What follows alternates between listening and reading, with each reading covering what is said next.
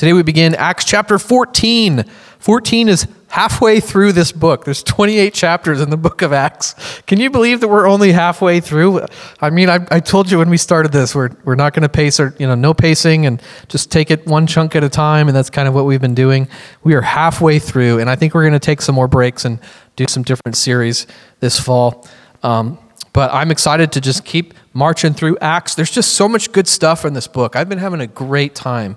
Um, I, it's just really transformed the way I open the Bible now. I'm just like, this is fun. I'm excited about what I'm going to discover in this next chapter and really dig deep and find details and do research. So I'm glad we can do this together. We have been tracking Paul and Barnabas on their first missionary journey together. Here's a map of where they have gone so far, where they will go. They recently preached in the synagogue at Pisidian Antioch, all the way at the top up there. And many people gave their lives to Jesus. Unfortunately, there were religious elites in Pisidian Antioch that became jealous and they expelled Paul and Barnabas from the city. So Paul and Barnabas traveled to Iconium, which is east of Pisidian Antioch. And today, Iconium is actually a major city in Turkey called Konya. Konya with a K. So let's just dive right in. Acts chapter 14, starting with verse 1. At Iconium, Paul and Barnabas went as usual into the Jewish synagogue. There they spoke so effectively that a great number of Jews and Greeks believed. But the Jews who refused to believe stirred up the other Gentiles and poisoned their minds against the brothers. So Paul and Barnabas spent considerable time there, speaking boldly for the Lord, who confirmed the message of his grace by enabling them to perform signs and wonders. So, what's the first thing they do when they get to this new city? They go straight to the Jewish synagogue. Even though at the last city, Pisidian Antioch, they were expelled by hard hearted Jews. So this tells us they did not give up on the Jews. I mean, I would have been angry. I would have been like, man, those jerks over in Pisidian Antioch, we're just going straight to the Gentiles. Forget the synagogue. But no, they loved, they still loved their Jewish brothers. They went straight to the synagogue to teach the gospel. And I'm so glad they did because right here in verse 1 it says, a great number of Jews and Greeks believed. They didn't let that rejection from before discourage them. And that is hard to do. Like, how many times do we face a painful rejection like that, and then we're just done? And we just write people off. And, but they focused on their mission, which was preaching the gospel to whoever would listen. They would start in the synagogues, they would move out to the Gentiles, and some people did listen. And of course, there was some opposition. So we're seeing this pattern, right? They go to a city, some people believe, some people don't. And then some people make it their mission to just make things as difficult as possible for Paul and Barnabas. You know, but the fight was on. It, it, they didn't leave. It says Paul and Barnabas spent considerable time there. So, in the face of opposition, they continued fighting for the gospel which is awesome. You know, and this, this third verse here at the bottom is really important. It says, The message of grace was confirmed by signs and wonders. Signs and wonders. We don't really say that phrase a whole lot in the church today. Um, there's some classic Pentecostal churches that might use that phrase more often, but it, it just means miracles. It means the Holy Spirit showed up and did some cool stuff miracles, prophecy, healing, tongues, people being delivered from demons, that kind of stuff. Signs and wonders. And this is the kind of stuff that we tend to see more often during times of revival. You know, and this is why we pray for revival to come. I mean, at least this is why we should pray for revival to come. Not just because we want to see the Holy Spirit doing cool stuff and, and revel in that, but because it confirms the message of God's grace. That's what we read here. Signs and wonders confirmed the message of God's grace. And that is what revival is for, right? It's not just a fun party for Christians. The purpose is to draw unbelievers to Jesus. That is the whole point of it all. This, eh, the purpose is to confirm the message of God's grace, just, just like we see here in Acts chapter 14. So it's you know it's important as revivals come and go. There's always people watching and kind of observing and writing about these things. And if a revival becomes focused on just reveling in Holy Spirit fireworks, then we've lost our way. That's not the point. If a revival remains focused on receiving empowerment and then being sent out to share the gospel, that is what revival is for. That means we're on track. We are being filled up, and then we're going out to share the blessing with others. That's the whole point.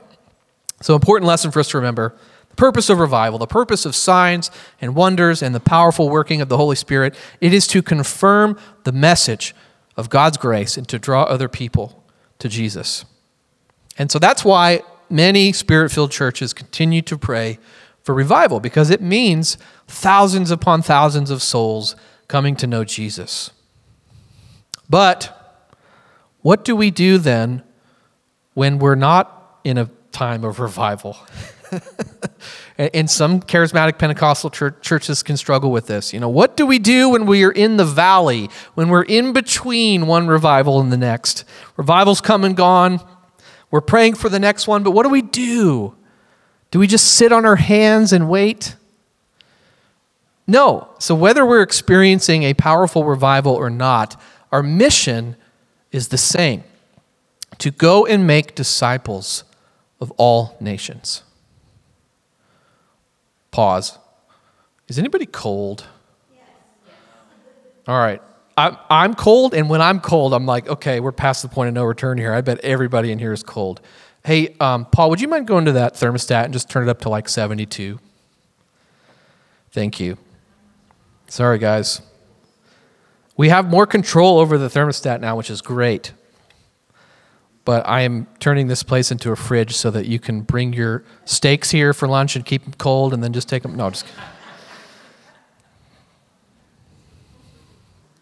It can be frustrating sometimes when we are in the valley, you know, the in between.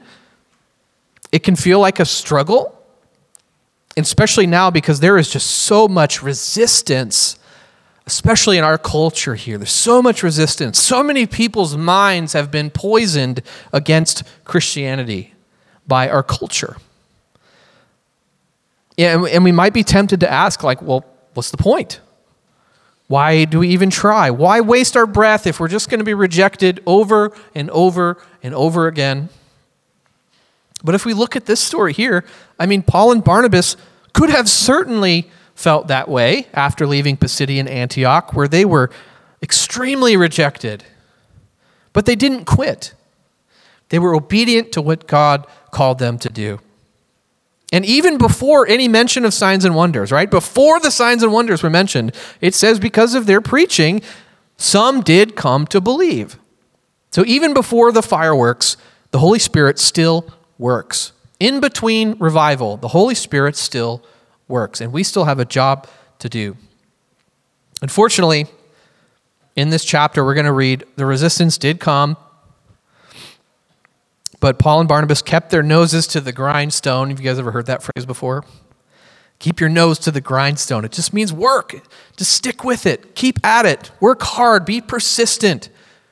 And they did, and the breakthrough did come, which is good. You know, uh, Phil Strout is a, a pastor. He was the Vineyard USA national director for over a decade. Really great guy. Super humble, loves the Lord, amazing servant's heart. He did a really good job leading the Vineyard churches through a difficult season. And something he said at a conference really stuck with me. He said, Sometimes the kingdom of God comes like a mighty rushing wind, the Holy Spirit comes like an avalanche, a crashing wave. It comes quickly, intensely. There's this overwhelming power of God that is poured out, and there's just amazing revival that happens. There are seasons like that. And he also said, sometimes there are seasons where it is a slow kingdom coming. And that's a phrase that I was like, hmm, that doesn't sound exciting to me. Slow kingdom coming. Sometimes there are seasons where it is a slow kingdom coming, where we just have to keep our noses to the grindstone where the faithful of God are persistent and they just patiently serve and work and seek the Lord in the face of persecution and resistance. Sometimes we're called to cultivate hard, rocky soil. And we pray for rain and we pray for God to come and, and bless us with Holy Spirit power. And there are times where God calls us to a season of plain, hard work. Paul said in Philippians 4 I can do all things through Christ who strengthens me. And, and the, uh, the context that we sometimes prefer to leave out of that verse is this He says, Whether well fed or hungry, whether living in plenty or in want, whether obedience to the mission of God is easy and effortless by the grace of God, the outpouring of the Holy Spirit, or even if serving God is like a slow kingdom coming and it just takes years of keeping our nose to the grindstone. I can do all things through Christ who gives me strength. Amen. Let's read on. The people of the city were divided. Some sided with the Jews, others with the apostles. There was a plot afoot among the Gentiles and Jews, together with their leaders, to mistreat them and stone them. But they found out about it and fled to the Lycaonian cities of Lystra and Derbe and to the surrounding country, where they continued to preach the gospel. So they fought and they fought and fought up until the point where there were people trying to kill them, and then they felt peace to move on and go to Lystra and Derbe. Let me see if I can go back to our map. Not just south of Iconium, Lystra and Derbe, where they continued to preach the gospel. You know, it's interesting, in verse 4, this is the first time that Paul and Barnabas are referred to as apostles in this book of Acts. Kind of cool. Another interesting note here Luke writes that these cities of Lystra and Derbe were in the province of Lycaonia. And you might be thinking, like, okay, cool. So what? Um, this has actually confused a lot of historians and scholars because for centuries, historians have understood these two cities to be in separate Roman provinces not in the same province of Lycaonia. So some secular historians have, have been skeptical and they have questioned Luke's accuracy as a writer of, of a gospel in this book of Acts. But there were some diligent scholars that did some digging, and they found evidence that the borders of this Lycaonian region changed. They had been redrawn in the first century around AD 72. Isn't that cool? So, from a period from 32 to 72 AD, about 40 years, Lystra and Derbe were both Lycaonian cities. All that to say, Luke was correct. Luke is historically accurate, and there were all the smart, wise guys saying, oh, the Bible's not reliable, Luke is wrong about this, and it took somebody actually doing some digging. They found evidence like, no, these were both Lycaonian cities at one point until they redrew the borders, and then Derbe or, or whatever was in a different province. So this is kind of nerdy stuff, but I just think it's really cool uh, to see this is such a good argument in defense of the reliability of Scripture. Let's keep reading. In Lystra, there sat a man who was lame. He had been that way from birth and had never walked. He listened to Paul as he was speaking. Paul looked directly at him, saw that he had faith to be healed, and called out, Stand up on your feet. At that, the man jumped up and began to walk. Cool. I mean, this is an amazing miracle.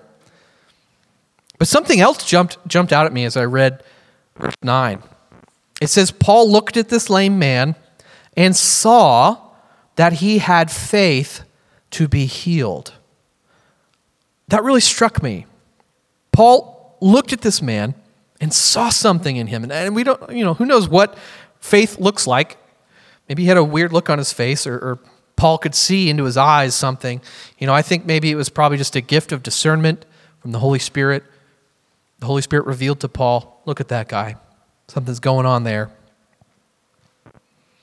And what this means is that sometimes it's the faith of the person in need of healing that is mentioned and noted in Scripture. I mean, throughout the Bible, we read all different kinds of stories of healing, and they're not all the same. They're very different. There's so much variety in the way that people are miraculously healed in the Bible. Sometimes it's the faith of other people that is commended in a passage of Scripture. Like if you remember in one of the Gospels, the four friends bringing their paralyzed friend on a mat and they carry him up to the roof and they tear open a hole in the roof and they lower their friend down in front of Jesus so that their friend can be healed. And in that passage, Jesus specifically commends the faith of the four friends. And sometimes miraculous healings are limited because of a lack of faith. I looked it up, the Gospel of Mark, chapter 6. Jesus went to his hometown and there was such a lack of faith there. There was so much dishonor for the Son of God. It says that Jesus could hardly do any miracles other than to lay hands on a few sick people and heal them. Wow, that's, that's kind of concerning.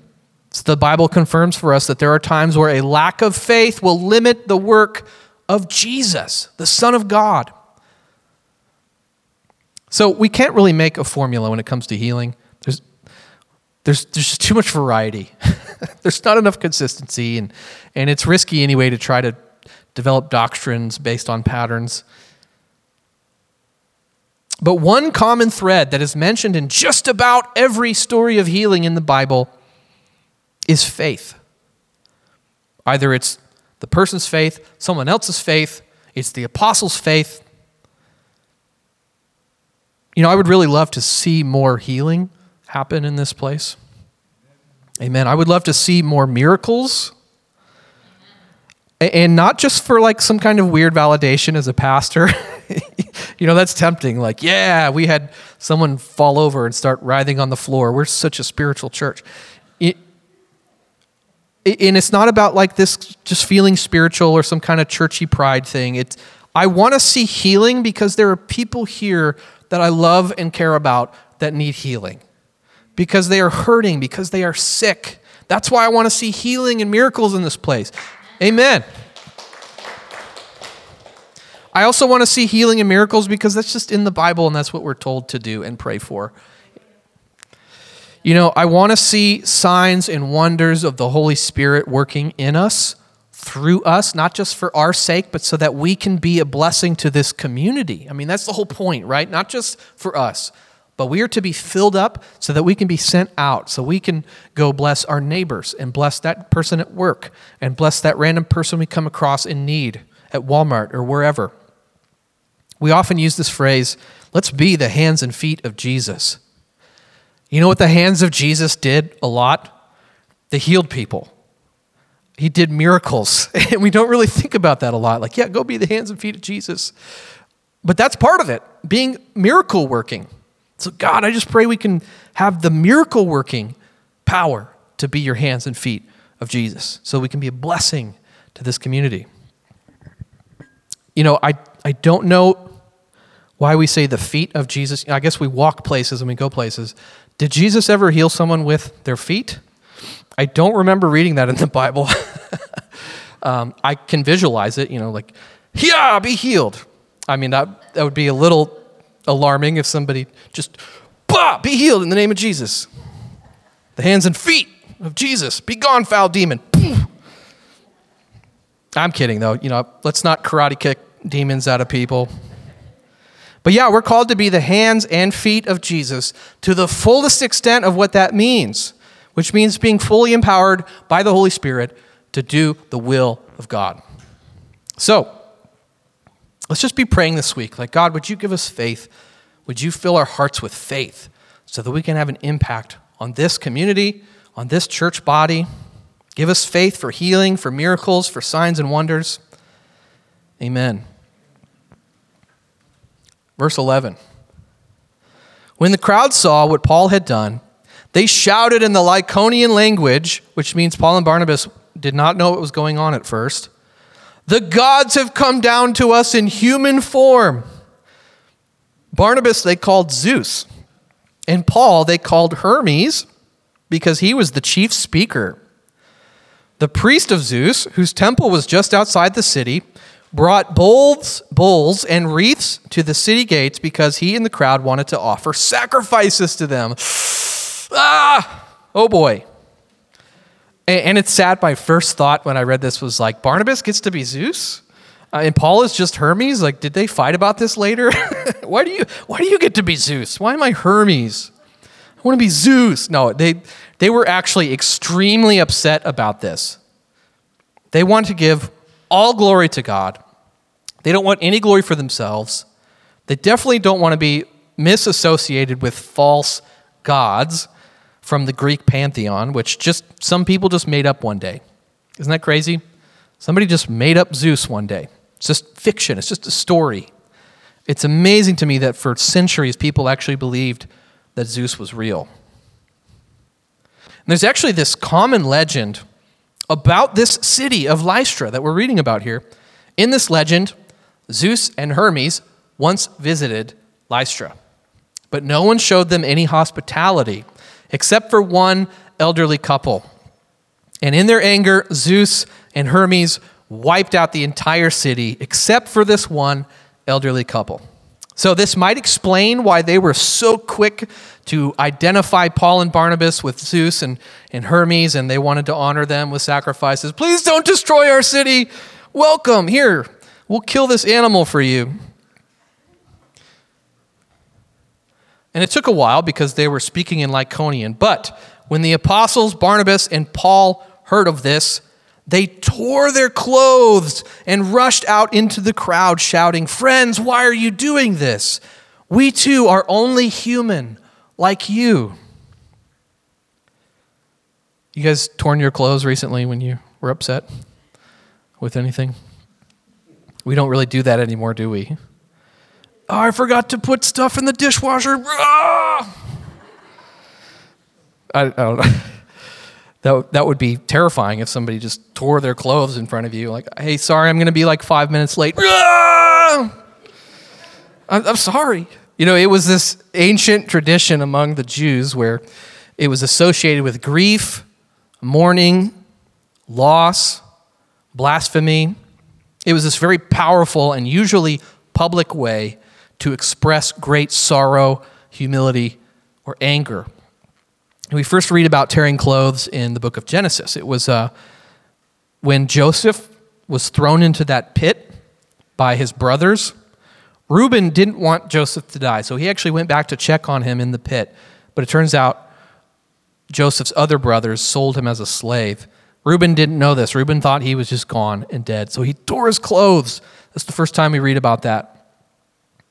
And then he told his father, Jacob, and then Jacob tore his clothes and he was mourning the loss of his son. We also read about King David tearing his clothes when Saul and Jonathan died, mourning their loss. And in the book of Job, which is probably the oldest book in the whole Bible, Job tore his clothes when he lost everything. Elisha tore his clothes when Elijah ascended into heaven. You know, we don't really tear our clothes anymore when we're upset, unless you're Hulk Hogan or some kind of WWE. And it's not about being upset, it's just about showing off your muscles. Rah! I will beat you in the ring. It's Hulk Hogan must have gone through like 300 shirts a year. He was constantly tearing his shirt.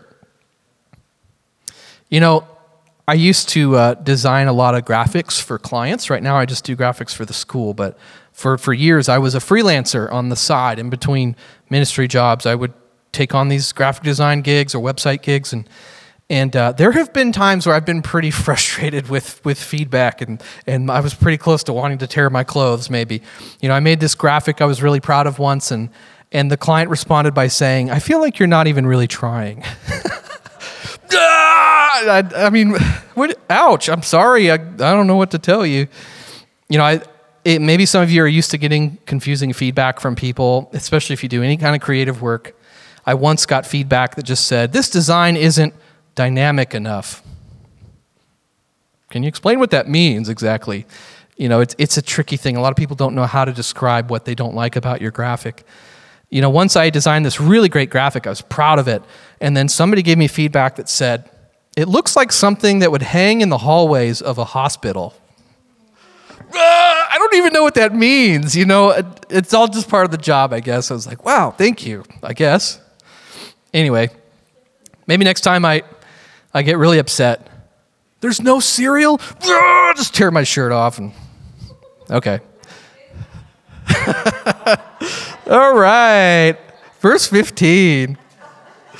We are bringing you good news, telling you to turn from these worthless things to the living God who made the heavens and the earth and the sea and everything in them.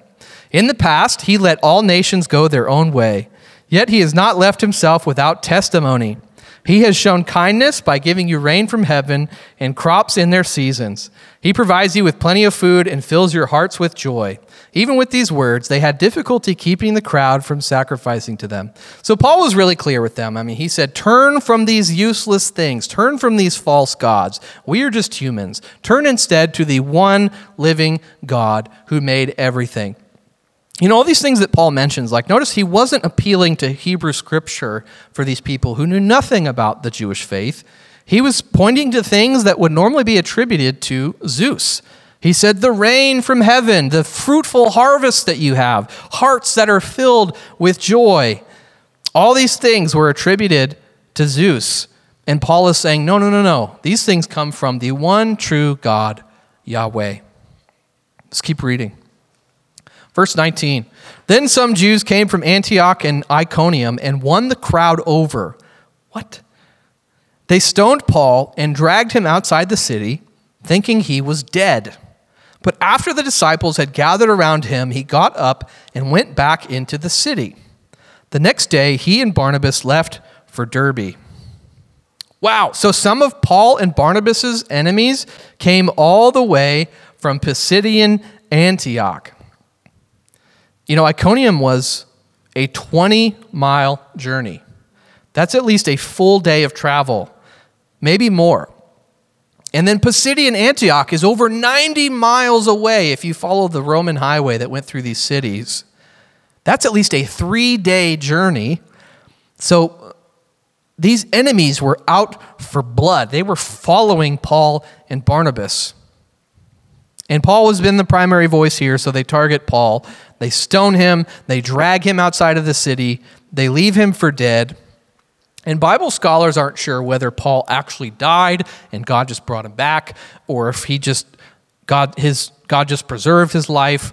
It doesn't matter. Either way, it's a miracle that Paul just got up. And it says he went right back into the city. That's bunkers. You know, it's interesting because Paul has come full circle here.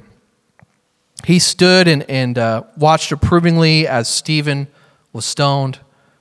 But now he himself is, has been stoned for preaching the gospel, for the cause of Christ. You know, the last verse, it, it just blows my mind. The fact that Paul just got up and went straight back into the city. I mean, he didn't run, he didn't seek shelter. He just gets up and he says, I've still got work to do. I'm going to leave on my own terms. They spend the night and then they leave the next day. Paul was just fearless. I mean, he had this full confidence in the protection of God. Like, if God didn't allow him to die from being stoned, then God would not allow them to kill him hours later if he goes back into the city. So they left for Derbe the next day. Paul and Barnabas left on their own terms. When they were ready, they did not fall to the fear of their enemies.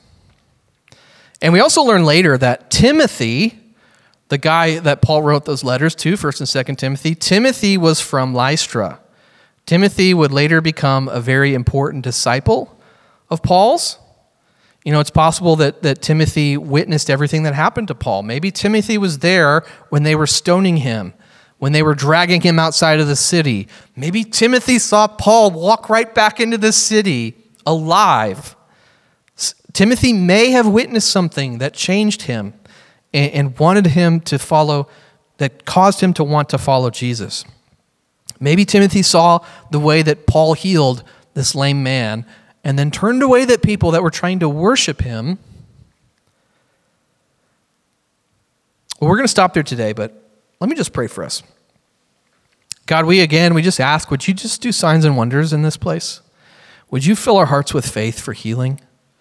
Would you just give us gifts of your Holy Spirit, not just for our own sake, Lord, but so that we can be filled up and be sent out and be a blessing to the people in our lives, the people around us. God, I pray you'd give us the courage and the fearlessness of Paul and Barnabas. Bless our families, Lord. Fill us with your love, with your peace, we pray. In Jesus' name, amen.